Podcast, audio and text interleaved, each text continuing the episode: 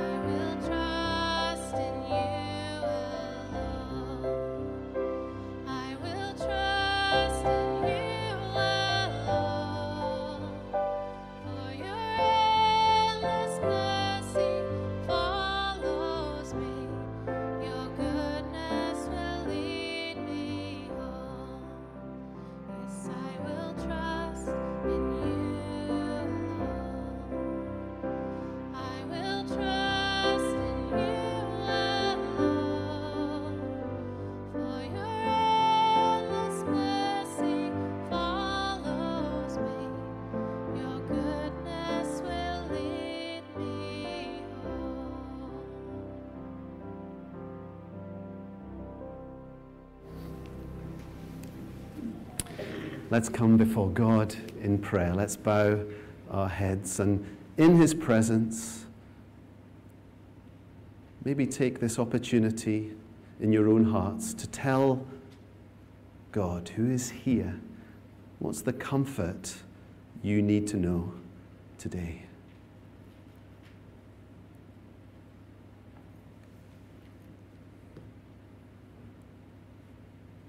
Our Father in heaven, as we gather together in your nearer presence,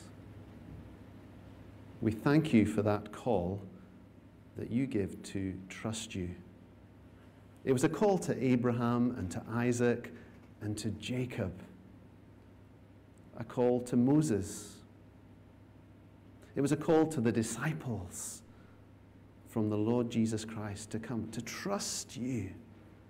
And it's the call you make to us today. That in the midst of every circumstance of life, even in the parts that we don't understand and we struggle with, the parts we wonder why they've not happened yet, and the parts that definitely haven't worked out the way we had hoped. You invite us to come and to put our trust in you.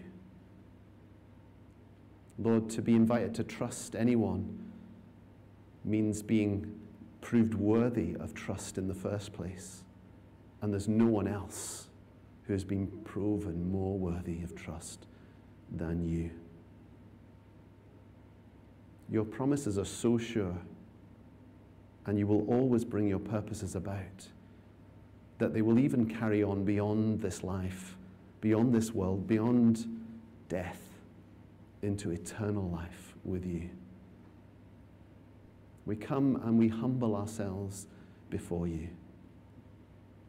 We remind ourselves, because of what your word teaches us, not to do what the nation of Israel did, that they trusted in horses and chariots,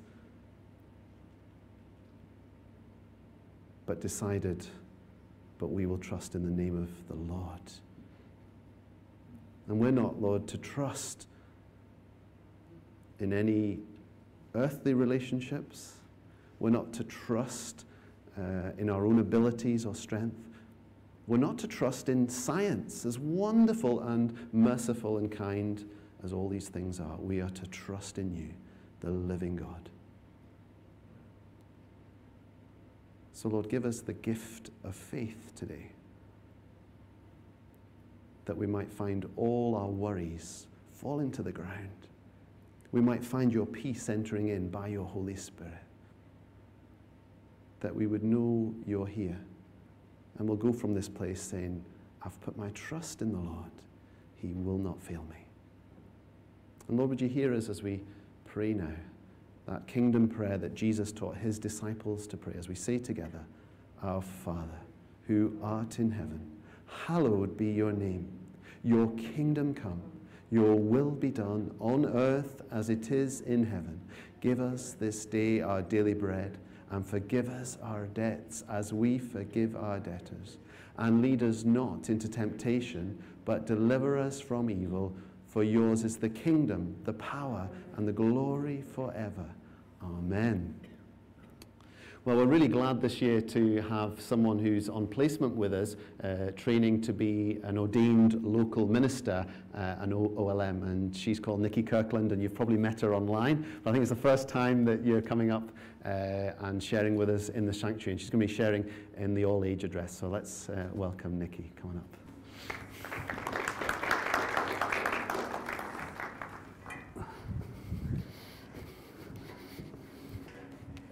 Um, I, I've been really silly and decided to use a huge prop this morning, so that's going to be helpful. there we go. Just use that there. So yeah, good morning everyone. It's so wonderful to be here with you. Um, and uh, my name is Nikki. Um, I was thinking about the, the all age talk, and what had started me off was listening to Rita last week. Um, and we were hearing about the, the people in Nehemiah 8 and how they were crying and they'd been listening to the, um, the law of God being read to them and they were just weeping. Um, and it just, oh, it, it just sounded so horrific to kind of be standing there really having to, to confess your sins to God and oh it was just it really sort of stirred something in me. And so I was trying to think what what it was that had really sort of spoke to me about that um, and then I started reading Nehemiah 9 you know because it made sense for me to sort of read the next chapter and again the people were standing around and they were uh, for six hours they were confessing their sins and, and, God, and, and God's law was being read to them. Now, this doesn't sound like easy things to do. And the thing that really gave me hope was when I, I turned to the commentary and it said to me that the whole thing that Nehemiah really wanted to do was allow the people to see that um, when they were hearing the law, that they could associate God's will with delight. And all of a sudden, I calmed down. And I just loved this idea of associating God's will with delight. And it made me think of this image of a, of a path. It's how, I, it's how I imagine what it is to follow God. This high, high mountaintop with sheer um, steep sides on either side of me. Now, as somebody that really doesn't like heights, that doesn't sound like a comforting thought. But this is where my props come in. when you think of God's law as, as something that you can delight in, it gives you a way to handle these steep mountaintops. So I spoke to my sister, and she's a climber. This is not my gear. So she gave me all these ropes. Ropes, I'm just like, excellent. And then she gave me the rest of the bag. She had her helmet in it. And then the bit that she was really proud of oh, was this. This is what she goes climbing with. I think she's quite crazy, um, but she loves it. And the thing, the thing that I really enjoyed, I was telling her what I was thinking about God's will, um, this image of being up a mountain and, and being on this path with steep sides, and obviously she got quite excited. Um, and the way that she phrased uh, the, the equipment for her, I think, sums up beautifully this idea of delighting in God's will. She said to me that when she started climbing, all this equipment looks quite daunting. But as she got familiar with it, as she knew what each bit was to do, because I genuinely, I'm just like, oh, I pin my dog to the car with a carabiner so she doesn't fall around. No, no, that's not how this works as she gets familiar with it and she understands what she's doing with it, she now knows that when she climbs, that she's safe. She can have fun. She can maybe do some silly things. And she knows that she's going to be okay. And I think that that's what Nehemiah was really wanting the people to understand. As they were reading God's law, he wanted them to uh, rejoice in it, to feast, to see that God's not trying to restrict them, that as they walk this path on this mountaintop, that with the correct equipment, instead of focusing on the path and trying to work out where each foot is going to be placed, that you can actually hold your head up high and feast on all the beautiful pictures and scenery and stuff that God wants to show you. You can focus your eyes on God and delight in His presence. And the thing that was so wonderful was um, the reading the, the commentary, um, I, I hadn't sort of noticed that it sort of said um, Nehemiah wanted the people to delight, like in the Psalms. And then it listed a pile of Psalms.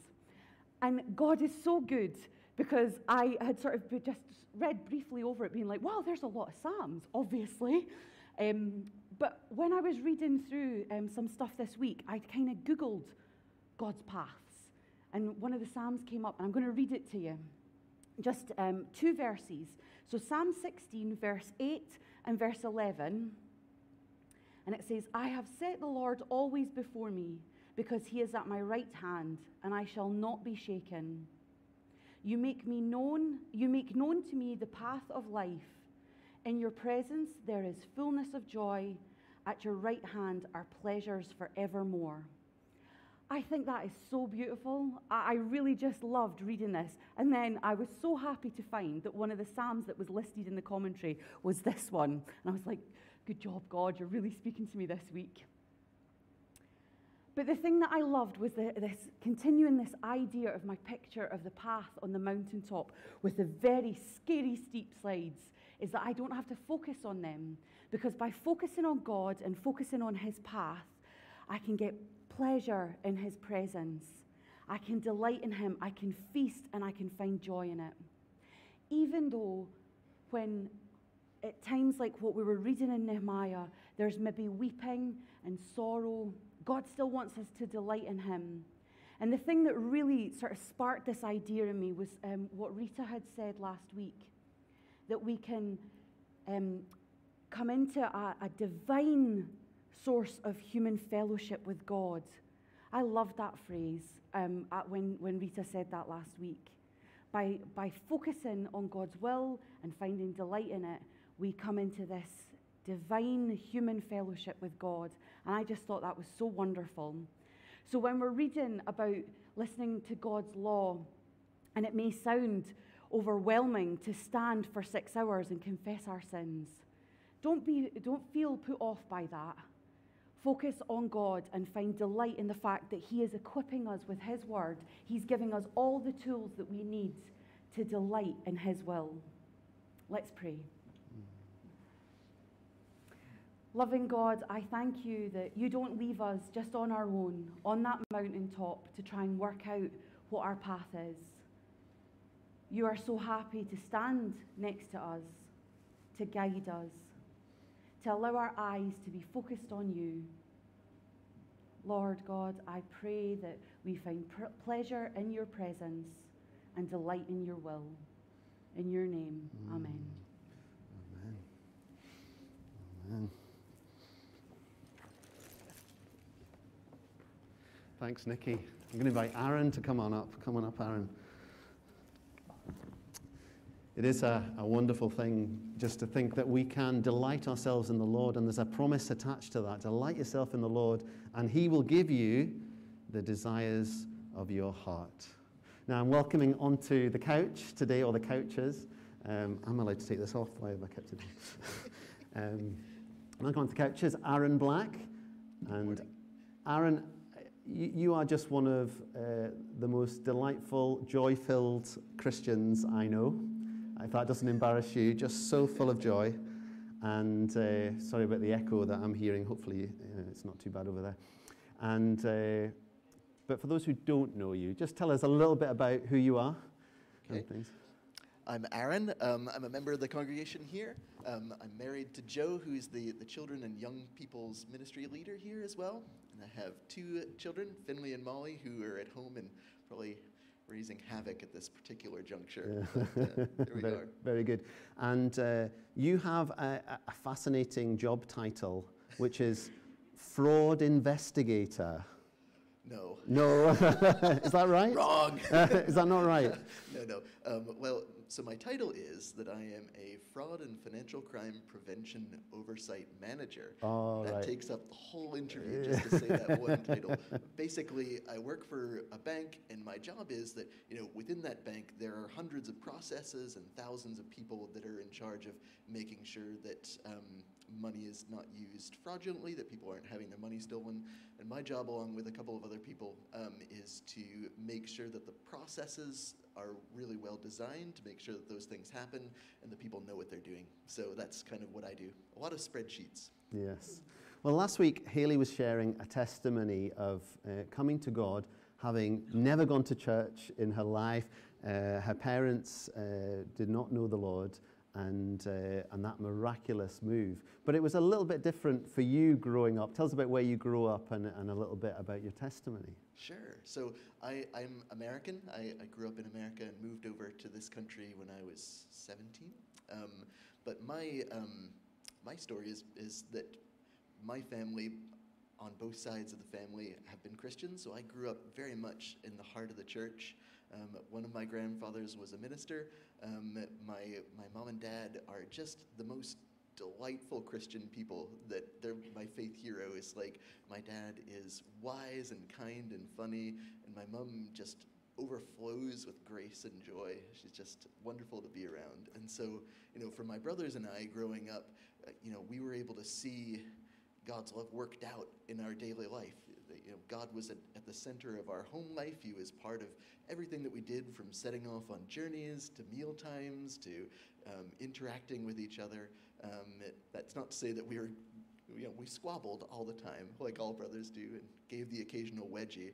But um, there, there, was a, I, I was the good one. But uh, um, but um, in all that, I think you know there was just this, I guess, air of grace in in in everything that happened. You know, we knew that we would fall out. We knew that we would get things wrong, but that was something that we could move beyond. That that wasn't the end. That you know we could forgive and move on and be corrected and move on. And uh, yeah, that's you know been profoundly helpful and, and wonderful for me. I mean, it is one of the most wonderful privileges that as a young person you would be surrounded by the love of God right from the start, and there wouldn't be a time where God wasn't spoken about, and that's a, a wonderful privilege. Um, but sometimes people can call that a sort of cultural Christianity where you're surrounded by it. How, how did you know it was real for you? So I think when, as I say, when, when I was 17, we moved over to this country and we came from, I guess, you know, when I was at school in America, a lot of the, the kids that I was at school with would be in my Sunday school or would be in other Sunday schools and things like that. And it, wouldn't, it wasn't uncommon to be a Christian. And suddenly we landed in Blackpool. Um, shout out to Mike Taylor.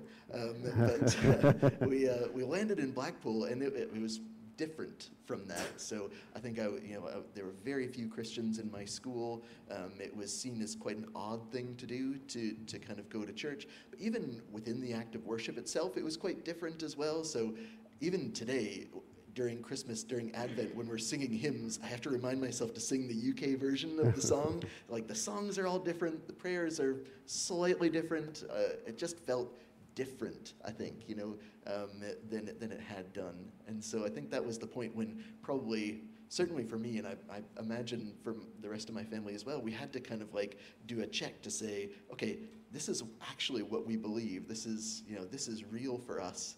Um, and this is why, and to think that through, um, and to make that conscious decision not to just, you know, continue on in, in what we are doing, but to actually make that definite choice to say, this is um, important to me. My faith in the Lord Jesus is, is the center of my life, and He's my Lord. Um, so that, that was. That's wonderful. That. So moving to Blackpool, the sort of Las Vegas of England, apparently. Absolutely. Uh, it would have been a bit of a culture shock, um, and things were, were, were very different. Uh, what was it like uh, being a Christian in school, for instance? Um, yeah, it was. So the, the church that I, or sorry, the school that I went to had um, a church. It was a, a kind of a, a, church school. So we would, you know, we would troop off to chapel on a Friday, or was it a Wednesday? It's a long time ago. Uh, we'd troop over off to, to chapel once a week, but but certainly within, you know, to have a professing faith within the, you know, the the group of peers that I was in was was very strange for them. Um, to, to see somebody that would actually choose to you know, make choices based on what hopefully God would want them to be doing. So that was quite quite strange, I think, for them. And then you went off to university, and uh, I know for myself, going to university suddenly. Um, you were surrounded by all kinds of new temptations um, going off there. Um, a couple of our own young people have gone off to university right now, and it's not an easy situation right now. Um, and uh, we remember them in prayer. Some of them are locked in their halls and things like that. But going off to university, was that the time where you really nailed your colours to the mass for Jesus? Well, so interestingly, so um, we I went off to the University of St Andrews, and uh, um, evidently in Freshers Week, so this is the first time I'm, I'm footloose and fancy free. I'm 18 years old, and the world is my oyster. I can make all sorts of choices, um, whatever I want to do.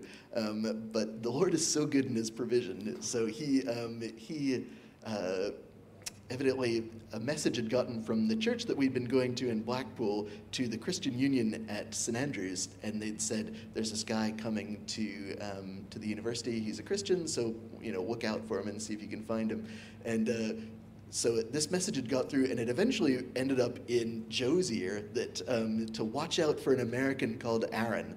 But she uh, evidently misunderstood that. They should have watched out for him rather than, you know, help him out, which she actually did. So I met Joe in the, the first week of university. Um, but yeah, university was such a an amazing opportunity for me to, to meet other people who had this deep faith and who um, wanted Jesus to be the Lord of their life, who wanted to, you know, be reliant on His grace and His His uh, His guidance. Um, and to, to kind of see that worked out. So I lived with a bunch of amazing Christian guys that really um, discipled me and I hopefully helped them a little bit. And we were accountable to one another and prayed with one another. And um, they're still some of my best friends, even now, 20 years later. Um, so, yeah. I know that one of your passions is uh, working with young people. You're part of Rooted. Uh, with the young adults here, and you work with uh, some of the the age group that's just going into teenage years and, and that. And uh, I know also that after you got the, the week you got married, were you doing an SU camp immediately afterwards or something like yeah. that? So yeah, so Joe grew up on SU camps, and one of the things, almost like a, a kind of the small print on our marriage contract, was that you know you will experience SU camp once we're married. Because um, I'd never been to like Christian camps or things like that growing up, um, so I thought, okay, I'll go along. So we went off on honeymoon and came straight from honeymoon to an SU camp being led by my in-laws.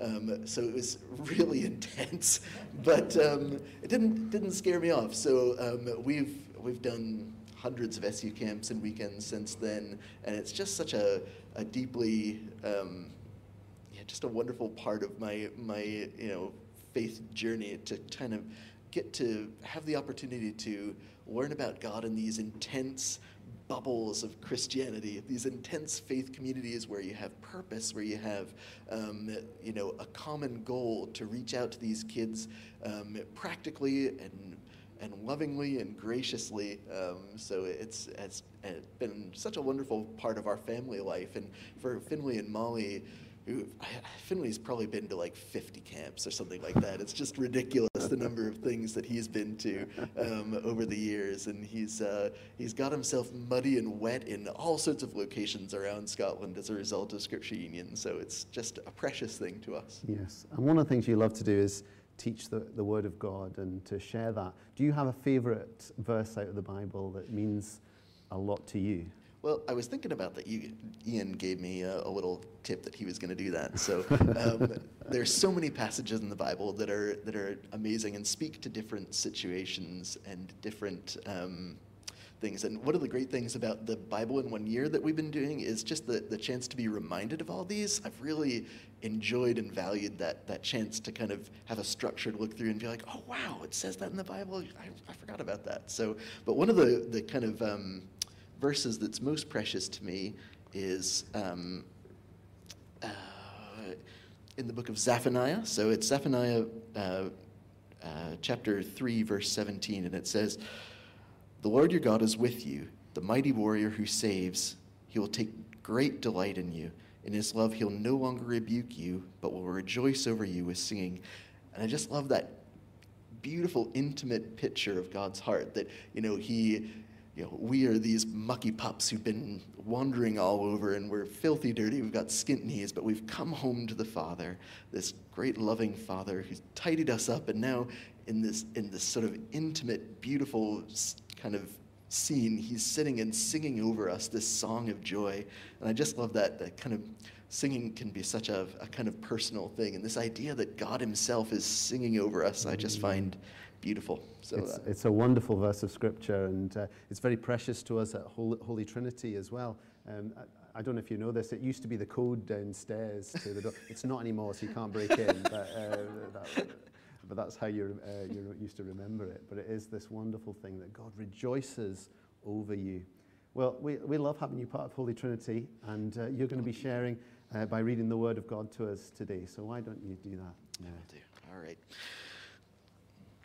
So our um, scripture reading this morning comes from Nehemiah chapter 8, verse 16 through chapter 9, verse, uh, where are we, 5a. So the people went out and brought back branches and built themselves temporary shelters on their roofs and in the courtyards, in the court in the courts of the house of God, and in the square by the water gate, and the one by the gate of Ephraim. The whole company that had returned from exile built temporary shelters and lived in them. From the days of Joshua, son of Nun, until that day, the Israelites had not celebrated it like this, and their joy was very great. Day after day, from the first day to the last, Ezra read from the book of the law of God. They celebrated the festival for seven days, and on the eighth day, in accordance with the regulation, there was an assembly. On the 24th day of the same month, the Israelites gathered together, fasting and wearing sackcloth and putting dust on their heads.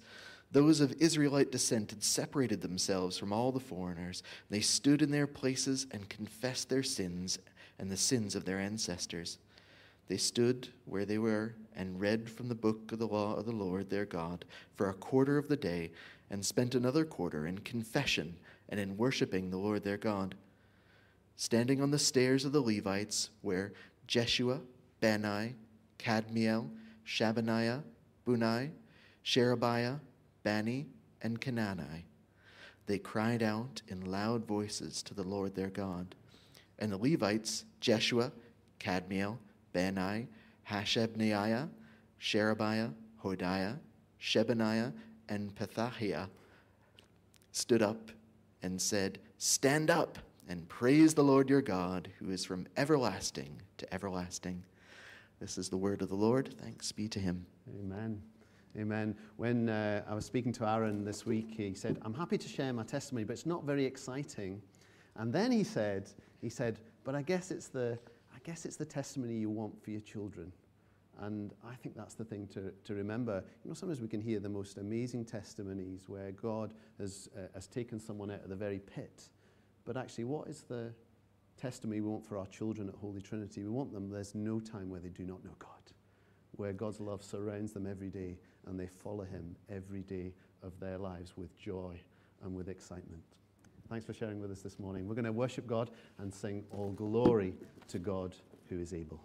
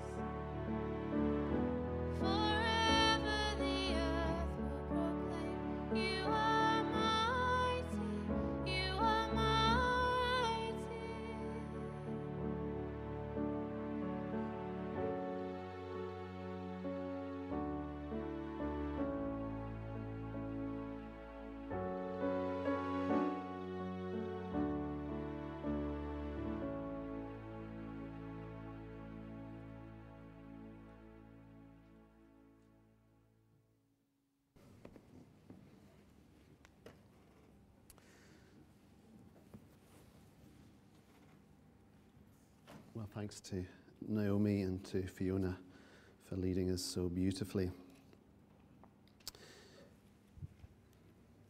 We're going to be looking at uh, Nehemiah chapter 8 and 9 and together.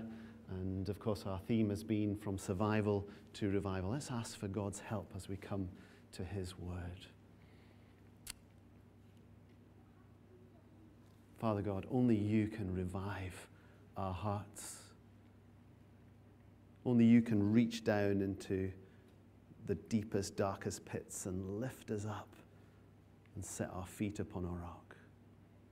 And we come to you today humbly, asking that you would help us as we come to your word to hear what you have to say to us.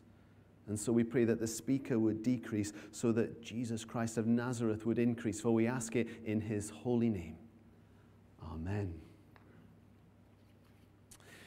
Revival is an unusually powerful move of the Holy Spirit of God, such that church is revived and whole communities of people who previously didn't want anything to do with God suddenly are hungry and desperate to enter the kingdom of God. In 1904, there was an amazing, tremendous revival in the country of Wales. You'll see a picture up there of a, a man called uh, Evan Roberts, and uh, you may have heard of his name. He was a young preacher, just 26, and uh, he'd gone to the church there, and he had, had been visited by the Lord in a series of visions where the Lord showed him a hundred thousand souls won for Christ. And as amazing as these visions were, they really di- disturbed him, and he had lots of attack from the, the enemy because it just seemed so ridiculous. But God began to move in his church. It started at the end of a prayer meeting, and after the prayer meeting, they had a, a, youth, uh, a, a youth group. And he went into the hall of the church. You can see a small picture of it there. And they went into the hall of the church. There was about 18 teenagers there. And he began to pray this young preacher. And as he prayed, uh, he, began, he began to weep. And he felt he was to ask these young people would they take their stand and commit their lives to the Lord Jesus Christ?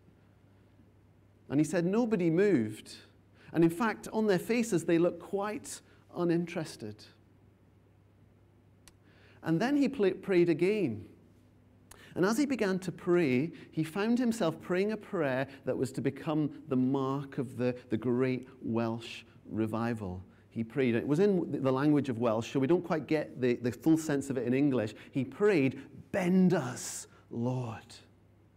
And as he prayed that prayer, every single one of those 18 young people, one by one, began to stand up and say, I want to follow Jesus, and started to call out on the name of the Lord.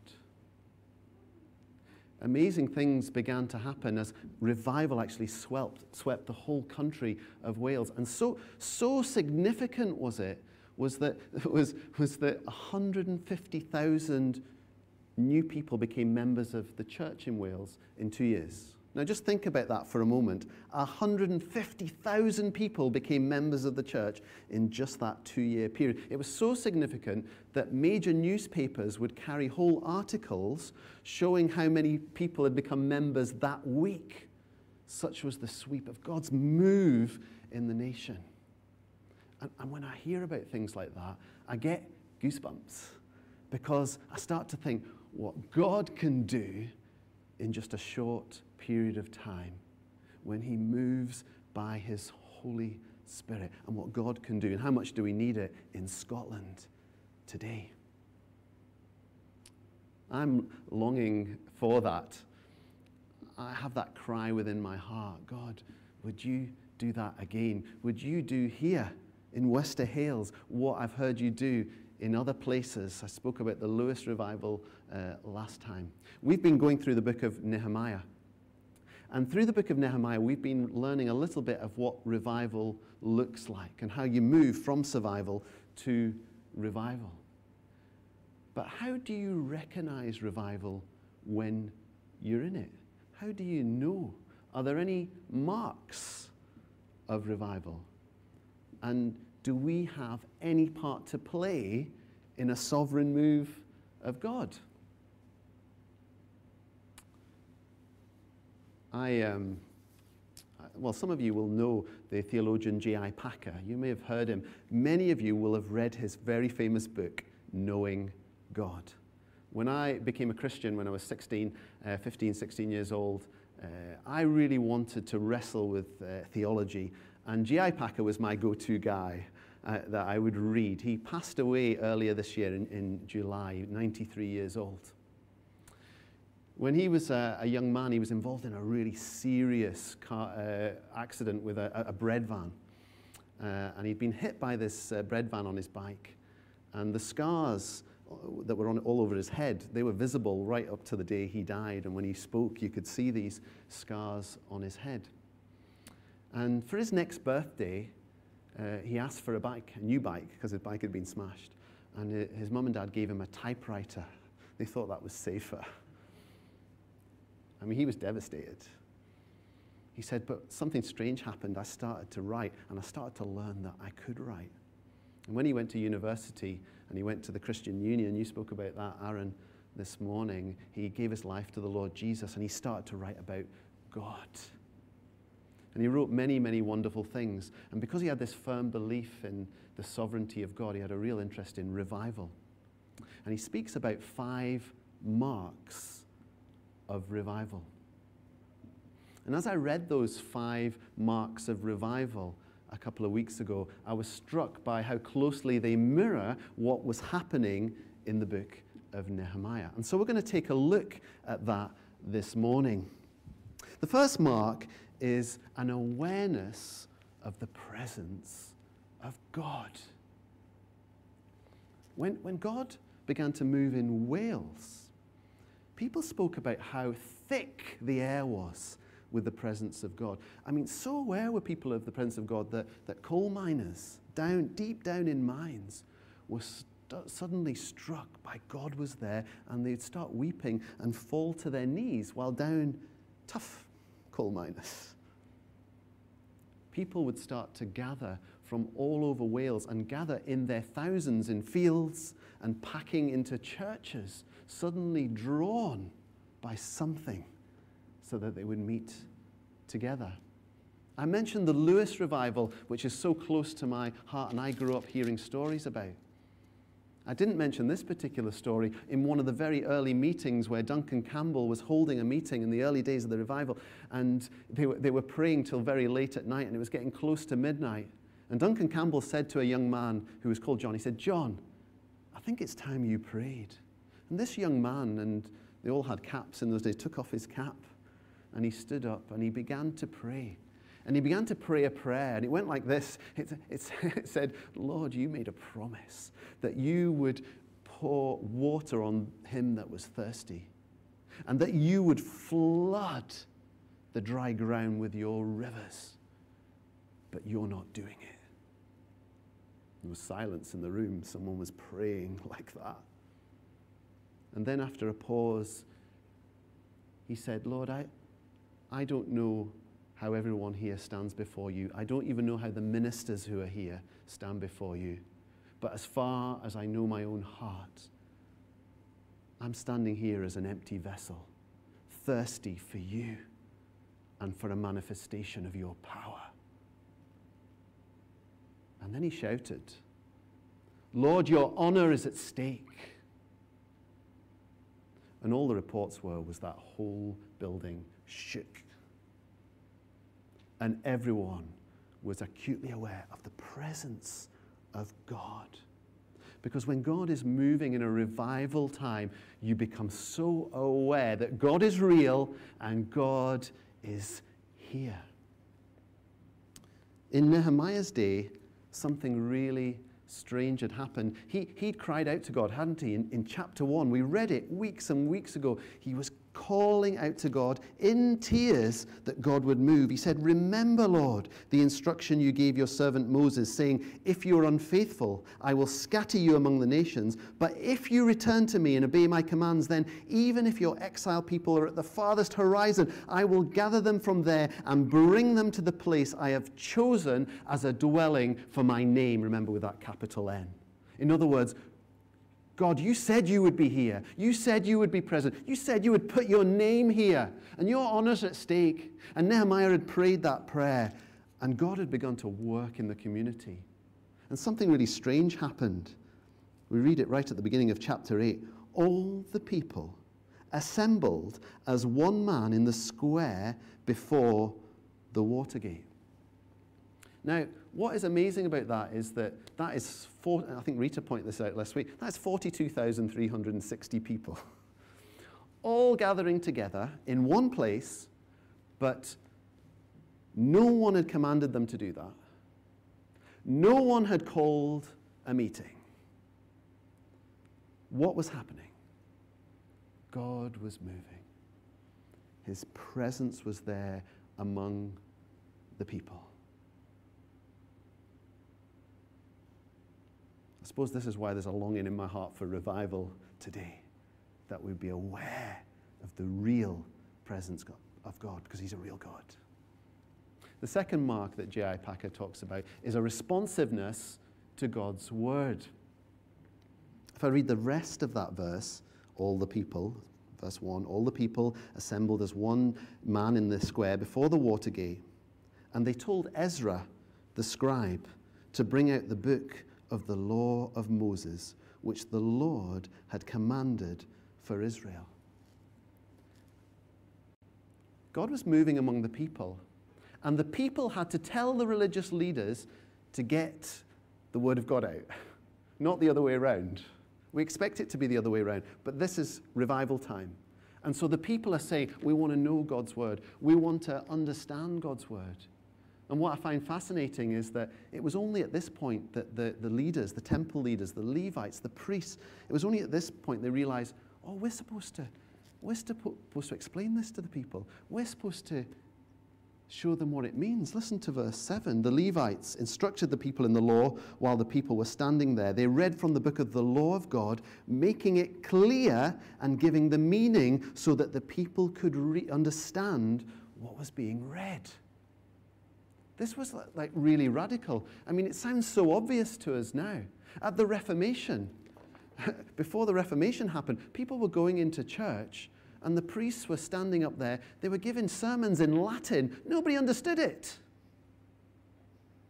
It was nonsense. Because you're supposed to understand these things. You're supposed to explain these things. And now the people are hungry for the Word of God. People who had forgotten about God's Word. People who had thought, oh, that's just an old book.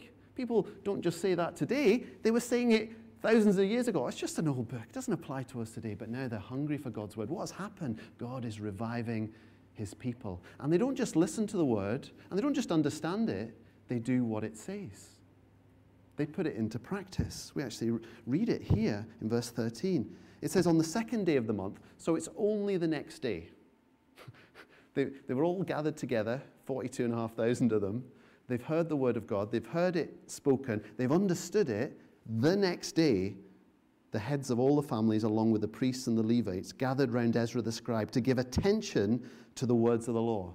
Give it attention. Give God's word its place. And they found written in the law, which the Lord had commanded through Moses, that the Israelites were to live in booths during the feast of the seventh month, and that they should proclaim this word and spread it throughout their towns and in Jerusalem.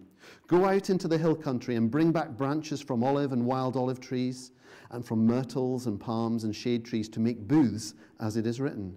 And so the people went out and brought back branches and built themselves booths on their own roofs in their courtyards, in the courts of the house of God, and in the square by the water gate, and the one by the gate of Ephraim. And the whole company that had returned from the exile built booths and lived in them. From the days of Joshua, son of Nun, until that day, the Israelites had not celebrated it like this, and their joy was very great. So they hear about this, what is sometimes called in the NIV the Festival of Booths.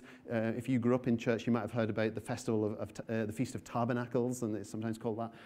And what they did was they said, well, we're going to do it. This is what God's word says, and we're going to put it into practice. Because when God is moving in revival, people start responding to God's word, they put it into practice. And there's great joy in doing what God has spoken. Third mark of revival, according to J.I. Packer anyway, but there could be many more, uh, is sensitivity to sin.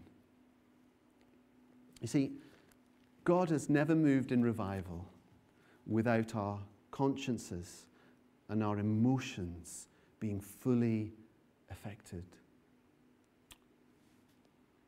In fact, it's probably true to say that every move of God is opposed by backslidden Christians who usually accuse people of emotionalism because emotions are running high. People are weeping. People are often brought to their knees. Sometimes people start shouting out and praising God or prophesying. Sometimes people start laughing uncontrollably. And it can really upset people when we've got God in our little box and we've decided, well, God only works in this way, but not in that way.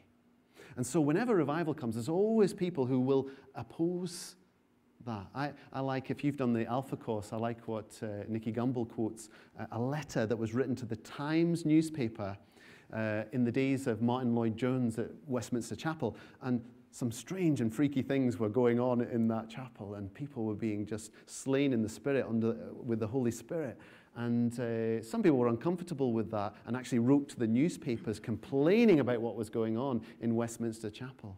And somebody wrote back, and it was printed in the Times newspaper, and it's quoted in the Alpha Course, and it says, How come that you can go to a football match and you can experience the, the, the, highs of going into the lead and then the lows of suddenly seeming like you're losing, and then the highs again of winning the match, just like Scotland in entering into the Euros the other night.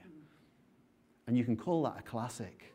Or you can go to the theatre or the cinema and you can be brought both to tears and to laughter, and you go out of there going, that, that, that, that's just a triumph.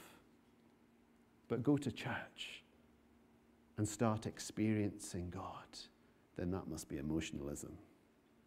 You see, when God is moving, the whole of our emotions are affected by that. And we find that in the days of Nehemiah. Verse 9 Then Nehemiah, the governor, Ezra, the priest, and the scribe, and the Levites, who were instructing the people, said to them, This day is sacred to the Lord your God. Do not mourn or weep, for all the people had been weeping as they listened to the words of the law. All the people, 42,500 of them, they're all in tears.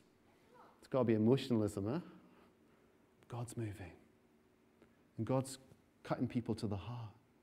And they're reading out the Word of God. And the Word of God is what it claims about itself. It's sharper than a two edged sword, it's able to pierce even to the dividing of soul and spirit. And so these people, they were cut to the heart. That's what we find in times of revival, that people, their, their consciences are seared by the word of God, and they become so aware of their sin. And it, and it isn't a bad thing, even though they're weeping. It's a wonderful thing because they know God's presence is there and they don't want to miss out on any moment of being with God because His presence is so wonderful and so beautiful, so magnificent. And they know from the scripture that it's our sins that separate us from God. So we don't want any sin there. I don't know about you, but during this time of lockdown, I've become more aware of my own sins and weaknesses and frailties than since any time since I first became a Christian. But there's good news. You can still flee to Jesus. His blood is still more than capable of covering every sin so that you might come into the presence of God and experience His revival in your hearts. Fourth, I'll be quicker. The fourth mark um, of revival, if we go into the, the next screen liveliness in the community. it wasn't just about tears. I know that, you see, when God comes, the amazing things begin to happen. There's, there's, here in the community, there's, there's unity, there's passion, there's praise, there's feasting, and most importantly of all, there is joy. That's what happens when God comes. That, that's actually the end goal. The end point, the end goal of God coming is not that you're in tears. I think there's many ministers, if, in fact, most ministers, if they're honest, if they preached a sermon and everyone was in tears by the end before God, they'd go home going, Oh, God was really moving today. I was good. I was a really good, that was good preaching. That is not the end point of a move of God. The end point is joy. That is what God wants to bring in our lives. We have to enter through the, the conviction of sin by the Holy Spirit. It's the way He works on us. But then we begin to experience, when we come to Him, the forgiveness of sins. We begin to experience the Lord wiping away every tear, and we start to experience His joy. That's what we find here Nehemiah the governor, Ezra the priest, and the scribe, the Levites who were instructing the people, said to them, This day is sacred to the Lord your God. Do not mourn or weep, for all the people had been weeping as they listened to the words of the law. In other words, they could have stopped at that and gone, God's really working here, but they said, Wait a minute, this is not the end point. Nehemiah said, Go and enjoy choice food and sweet drinks. Go and feast, and send some to those who have nothing prepared. Look after those who are poorer. This day is sacred to our Lord. Do not grieve, for the joy of the Lord is your strength. We love that verse here at Holy Trinity. The joy of the Lord is our strength. It's one of our go to verses. But here's the end point of revival that we would experience God's joy in our lives. That's what the people were experiencing. That's what I heard, the testimonies I've heard in the Root Lewis revival of people just being filled with ecstatic joy in the presence of God. The last thing the last mark of revival. You'll see there fruitfulness in testimony. There's an outworking of God's work amongst us. It's, it's not just for us, but it is for us. Do you know what I mean? It's not just, it's not for us to keep. When God began to move uh, in Evan Roberts' church um, and began to move down coal pits, he went down there with his Bible and he started preaching to them down the coal pit because there was a fire that God had ignited in his heart to go and share the good news of Jesus. It wasn't something that they were just going to keep to their own little meetings, they wanted to tell others.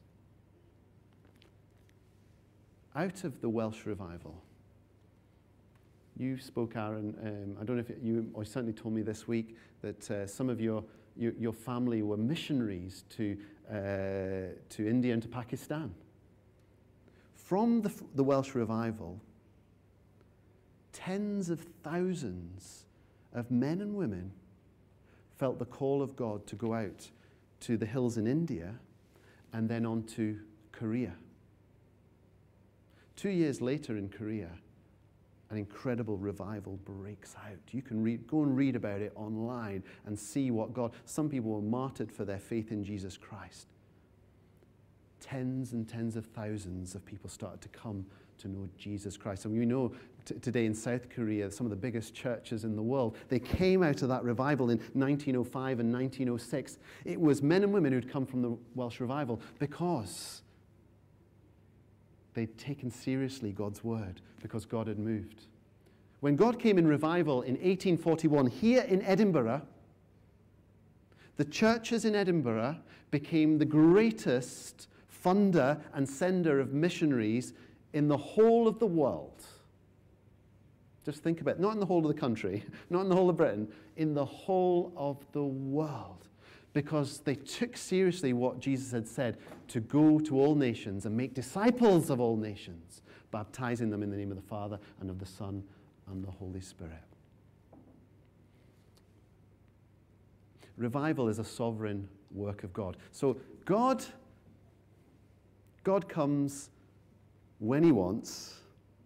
He comes where he wants and he comes in whatever manner he wants. But here's the thing I've learnt as I've read about God moving right down through history and God reviving us in this nation, in Scotland more than almost any other nation, is that men and women, and particularly young people, were willing to position themselves in that place where they said, God, we're longing for you to come, and I'm ready for you to come and fill me. And you know, for each and one of us, we can do that. We can come before God. We can't tell God when He should come or how He should come, what manner He should come. We can't tell God, oh, you need to come to Wester Hailes, although we could ask Him. But we can position ourselves in that place of humility before God and say, God, I'm longing for you to come and pour water on thirsty, dry ground. I want you to bring dry bones to life. I'm longing for you to send the fire again. I'm longing for you to come as a burning, cleansing flame and turn this nation upside down. To do what only you can do, that I can't do, you can't do, because we're only weak vessels, but God can do and has done. A God who is faithful and true to his promises. If you're longing for that, why don't you join me in just lifting up your hearts in prayer and your hands to God? And as that old hymn says, O God of burning, cleansing flame, send the fire, send the promised Holy Spirit into our hearts. Send the promised Holy Spirit into the streets of Wester Hailes, into our schools, into our hospitals into our businesses, into the darkest, deepest depths. There's nowhere too far or too far gone for you to reach into, Lord God. We ask for a day, humbly ask for a day of your salvation, a day of your might, a day of your unusual power we confess, Lord, we're so far from that. We're so in need of you in our nation today. We've turned our backs on your word, on your laws.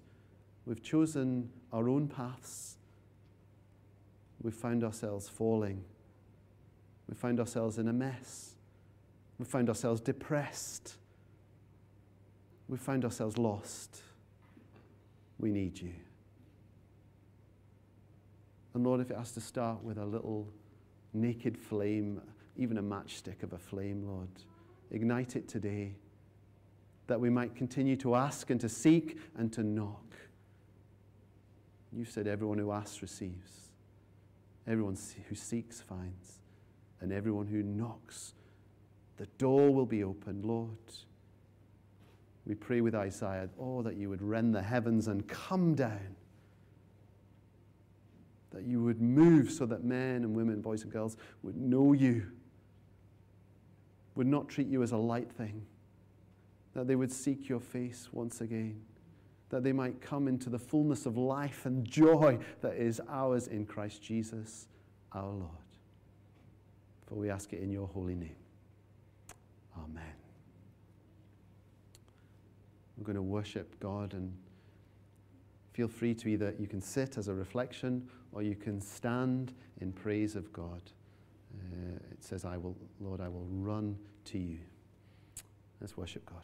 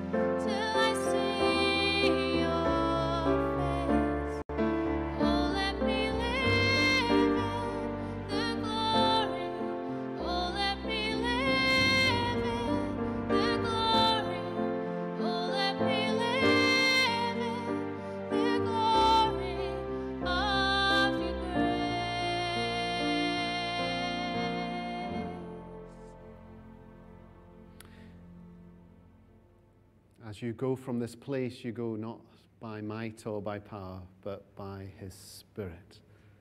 And so now may grace, mercy, and peace from God the Father, God the Son, and God the Holy Spirit rest and remain with you and all whom you love and cherish, and all God's people here and everywhere, both now and forevermore. Amen.